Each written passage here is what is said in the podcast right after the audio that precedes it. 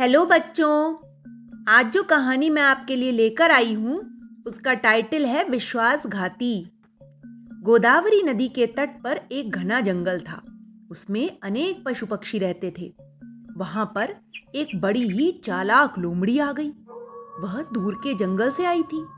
वहाँ के राजा ने धूर्तता के कारण उसे निकाल दिया था। नए जंगल में आकर धूर्त लोमड़ी ने सबसे पहला काम यह किया कि वह सब पर अपना विश्वास जमाने लग गई। वह जानती थी कि एक बार सब पशु पक्षियों पर विश्वास जमाकर फिर उसकी आड़ में स्वार्थ सिद्ध किया जा सकते हैं। वह सभी से मीठी मीठी बातें करती। उसकी बातों में मानो मिश्री घुली होती। उससे बातें करके जी प्रसन्न हो जाता। उसकी बात करने का ढंग इतना आकर्षक था कि जानवर उससे घंटों बातें करते, पर उन्हें बिल्कुल भी ऊब न होती। दुख मुसीबत में वह सदैव दूसरों की सहायता करने का वचन देती।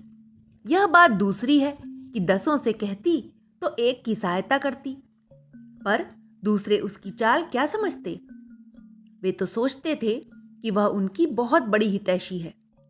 दुष्टों का ऊपरी व्यवहार बड़ा मीठा होता है। मन में वे दूसरों का बुरा सोचते हैं, पर बाहर से यही दिखाते हैं कि उनके जैसा हितैषी धरती पर दूसरा नहीं है। अपनी लच्छेदार बातों से वे दूसरों को लुभा लेते हैं। सीधे साधे उनकी बातों से प्रारंभ में तो प्रभावित हो ही जाते हैं। यह तो बहुत बाद में पता लगता है कि वे कितने धूर्त हैं। जैसा कि कहा भी गया है, दुर्जन प्रियवादी च नैतद विश्वास कारणम मधुतिष्ठति जिहाग्रे हृदय तो हलाहलम। अर्थात, दुर्जन प्रिय बोलने वाला हो, फिर भी विश्वास करने योग्य नहीं होता, क्योंकि चाहे उसकी जिवा पर शहद हो, पर हृदय में हलाहल विष ही होता है। जंगल के सीधे साधे अनेक जानवर धूर्ता लोमड़ी के मित्र बन गए। वे उससे सदा अच्छा व्यवहार करते, समय असमय उसकी सहायता करते। धूर्ता की अब तो सबसे गहरी छंती थी। सुंदर नाम का खरगोश उसका बड़ा प्रशंसक था।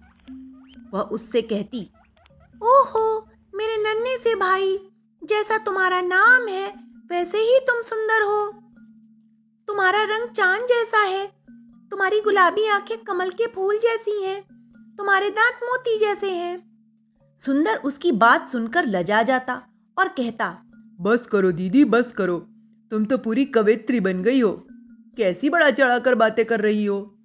धूर्ता बड़ी ही मुग्धता से उसे देखते हुए कहती मेरे प्यारे राजा भैया हम अपनी अच्छाई और बुराई स्वयं उतनी अच्छी तरह नहीं जानते हैं, जितना दूसरे जानते हैं। मैं भला तुम्हें कैसे ना जानूँगी? सुंदर आँख बंद करके धूर्ता की बातों पर विश्वास कर लेता था। वह बड़ा ही सरल हृदय और दुनियादारी से दूर था। छल कपट वह नहीं जानता था। सुंदर के घर कुनबे के बुज़ुर्गों को सुंदर की धूर्ता से यह गहरी दोस्ती अच्छी न लगती थी। वे उसे बार बार समझाते कि लोमड़ी से इतनी घनिष्ठता अच्छी नहीं है। पर उस धूर्ता ने तो अपनी रसीली बातों से सुंदर को मनो पागल ही बना रखा था। वह सुंदर तो उस पर अविश्वास की कोई बात सोच ही नहीं सकता था। जंगल के जीव जंतुओं पर अपना विश्वास जम जाने पर उधर धूर्ता अंदर ही अंदर दूसरे गुल खिला रही थी। जब भी मौका मिलता, वह छोटे मोटे जीवों पर हाथ साफ़ करने से न चूकती। एक बार मुर्गी अपने चार बच्चों के साथ कहीं आती हुई धूर्ता को मिली। कहाँ जा रही हो बहन सुबह सुबह? धूर्ता बड़े प्यार से बोली। क्या करूँ बहन? मेरी माँ बीमार है। वे दूसरे जंगल में रहती हैं। उन्हीं को देखने जा रही हूँ। ये बच्चे घर पर रुके ही नहीं। जबरन मेरे पीछे चले आए। इनके कारण जल्दी नहीं चल पा रही हूँ। मुर्गी कहने लगी। कोई बात नहीं। इन्हें मेरे यहाँ छोड़ दो। आराम से खेलते कूदते रहेंगे। धूर्ता बोली। मुर्गी को भी उसकी बात जच गई। बेकारी धूप ताप में क्यों बच्चों को परेशान करे? वह खाने पीने की चीज़ों का लालच देकर दो छोटे बच्चों को धूर्ता के यहाँ छोड़ गई। शाम को मुर्गी जब बच्चों को लेने धूर्ता के यहाँ आई तो उसे धूर्ता की बड़े ज़ोर ज़ोर से रोने की आवाज़ आई।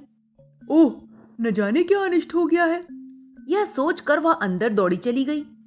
धूर्ता अपनी छाती को पीट पीट कर रो रही थी। मुर्गी को देखते ही तुरंत वह और जोरों से फपक उठी और बोली लो बहन संभालो अपने इस बच्चे को। मैं बड़ी देर से इसे चिपकाए हुए बैठी हूँ। मेरा काम तो पूरा हुआ। अब मैं तो चली अपनी गलती का फल पाने। मुर्गी के मुँह से अचानक निकला कैसी गलती? कहाँ चली? दूसरा बच्चा कहाँ है? यह सुनकर लोमड़ी सिर पर हाथ मारकर रो उठी। आँसू बहाते हुए बोली हाय मैं तो तुम्हें मुँह दिखाने लायक भी ना रही। इसीलिए तो मैं जा रही हूँ। शेर के सामने जाकर बैठ जाऊँगी। वो मुझे खा लेगा और मैं अपनी गलती का दंड भुगत लूँगी। मैं जा रही हूँ मैं हुई इस योग्य। मुर्गी कुछ समझ ही ना पा रही थी। आखिर क्या बात है? साफ़ साफ़ बतलाओ। वह बोली धूरता रोते रोते बतलाने लगी। सारे दिन मैं दोनों बच्चों को खिलाती रही। शाम को उन्हें प्यास लगने पर ताज़ा पानी लेने नदी पर गई। मैं जब लौटी तो एक ही बच्चा था, एक का पता ही न था। सारे जंगल में ढूंढ ढूंढ कर थक गई, पर वह नहीं मिला। बहन, तुम भी मन में ना जाने क्या क्या सोचोगी। अब तो मेरा मर जाना ही ठीक है। कहते हुए धूरता गुफा के द्वार से बाहर जाने लगी। मुर्गी ने उसे बड़ा ही समझाया बुझाया वह बोली, दीदी, तुम्हारी कोई गलती नहीं। फिर तुम क्यों भला इतना दंड भुगतोगी? अभी हम सब मिलकर चलेंगे और बच्चे को ढूंढेंगे। फंस गया होगा वह कहीं झाड़बाड़ी में। बड़ी कठिनाई से धूर्ता को मरने से रोका जा सका। मुर्गियों की पूरी की पूरी फौज बच्चे को तलाशते तलाशते थक गई। उन्हें निराश ही होना पड़ा। अंत में मुर्गी बोली, हो सकता है भटक कर कहीं गुफा में चला गया होगा। अब तो अंधेरा भी गिर गया है। दिन निकलने पर शायद वह अपने आप रास्ता खोजता हुआ आ जाए। पर बच्चे को न आना था और न आया।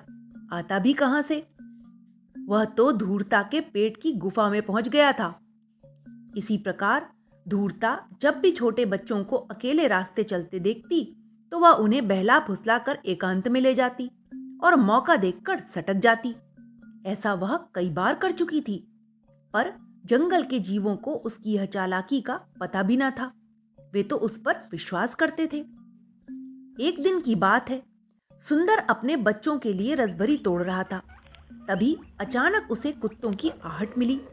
उसने जल्दी से नज़र उठाकर देखा तो कुछ ही गज की दूरी पर दो शिकारी कुत्ते खड़े थे। सुंदर ने आओ देखा न ताओ, रसभरी वहीं छोड़कर वह वहाँ से जान बचाकर अंधाधुंध भागा। शिकारी कुत्ते भी उसके पीछे दौड़े। सुंदर ने अपनी चाल और भी तेज कर दी, पर जल्दी में उसे ठोकर लगी। और वह कुएँ में गिर पड़ा। संयोगवश वह कुआँ सूखा हुआ था। सुंदर छिपकर उसी में बैठ गया। शिकारी कुत्तों के आगे बढ़ने की आहट आ गई थी, पर सुंदर का दिल इतने जोरों से धड़क रहा था कि वह हाथ पैर पसार कर वहीं लेट गया। साथ ही उसे यह भी डर था कि कहीं शिकारी कुत्ते वापस न लौट आए। अतएव सुंदर ने दो घंटे वहीं रुकना ठीक समझा। संयोग की बात कि थोड़ी देर बाद धूर्ता भी उसी कुएँ के किनारे आ गई। बात यह थी कि वह कुआँ जंगल से बहुत दूर बिल्कुल एक दूसरे कोने पर था। वहाँ कोई जानवर कभी आता जाता न था क्योंकि शिकारियों का डर लगातार बना रहता था। सुंदर ने सुना कि कोई कह रहा है मेरी प्यारी धूर्ता बताओ तुमने यहाँ आकर क्या किया? धूर्ता कह रही थी आखिर मैं हूँ तो तुम्हारी पत्नी? तुम्हारे जैसी ही बुद्धिमान। यहाँ पर सभी जानवर मेरा बहुत विश्वास करते हैं। बस हमारा काम हो चुका है। तुम्हारे आने भर की देर थी। कल से रोज हमारी दावत होगी। यहाँ के खरगोश बड़े ही स्वादिष्ट हैं। दो चार तो मैंने चक भी लिए हैं। बस कल से सबसे पहले खरगोशों पर ही हाथ साफ़ करेंगे। सुंदर को अपने कानों पर विश्वास ही ना हुआ। वह मन ही मन कहने लगा, नहीं यह मेरी धूर्ता दीदी नहीं हो सकती यह तो कोई और लोमड़ी होगी। पर आवाज़ पर वह कैसे अविश्वास करता, वह तो बिल्कुल धूर्ता की ही लग रही थी। वह कुछ साहस करके धीरे धीरे छिपकर कुएँ की दीवार के ऊपर तक चढ़ा और जरा सा सिर बाहर निकालकर झांका। उसने आँखें फाड़ फाड़ कर देखा। सामने उसकी ही धूर्ता दीदी बैठी थी। अब अपनी आँखों और कानों पर अविश्वास करने की कोई बात ही न थी। वह चुपचाप कुएँ में नीचे उतर आया। अब यह सब देखकर तो उसका विश्वास चूर चूर हो गया था। विश्वासघात की पीड़ा उसके हृदय को मथे जा रही थी। हताश स्वर में वह बुदबुदाया, हे ईश्वर, तेरा लाख लाख धन्यवाद कि समय रहते मेरी आँखें खुल गईं। नहीं तो मैं अपनी पूरी जाति के विनाश का कारण बनता। लोमड़ी और लोमड़ा जब वहाँ से चले गए तो सुंदर भी कुएँ से निकला। उसने जो कुछ देखा और सुना था, वह सभी को जाकर बता दिया। धूर्ता की धूर्तता एक न एक दिन तो खुलनी ही थी। अपने कृत्रिम व्यवहार से शुरू में तो औरों का सम्मान प्राप्त कर लेता है, पर जैसे ही सच्चाई खुलती है तो उसे घृणा और तिरस्कार ही मिलता है। फिर न उसे कोई अपना मित्र बनाता है और न ही उसकी कोई बातों पर विश्वास करता है। सुंदर की बात सुनकर सभी खरगोश चिंता में पड़ गए थे। वे सोचने लगे कि चालाक धूर्ता जंगल के सीधे सच्चे जीवों को न जाने कब और कैसे धोखा दे दे। इस धूर्ता को तो अब मरवाना ही ठीक रहेगा, खरगोशों का मुखिया बोला। खरगोश, मेढक, मुर्गा आदि की एक लंबी सेना लेकर वे सभी एक दयालु भालू के पास पहुँचे। उनकी बात सुनकर भालू को भी बड़ा गुस्सा आया। वह बोला, क्या? तुम यह सिद्ध कर सकोगे कि धूर्ता अपराधी है? हाँ हम आपको उसकी धूर्तता दिखा देंगे। सुंदर खरगोश और उसके साथी बोले, ठीक है, तभी मैं उसे दंड दे सकता हूँ। मैं निरपराधी पर या जल्दी से किसी पे हाथ नहीं उठाता। भालू ने कहा। सुंदर और उसके साथी बैठकर सोचने लगे कि किस प्रकार धूर्ता के छल का भंडाफोड़ किया जाए। आखिर उन्होंने एक उपाय सोच ही लिया। दूसरे दिन भालू दादा को लेकर अनेक प्राणी धूर्ता के घर की ओर बढ़ चले। वे चुपचाप जाकर इधर उधर उसके घर के बाहर झाड़ियों में छिप गए। भालू दादा को ऐसी जगह खड़ा किया गया, जहाँ से धूर्ता के घर के अंदर का सारा भाग अच्छी तरह से दिखाई देता था।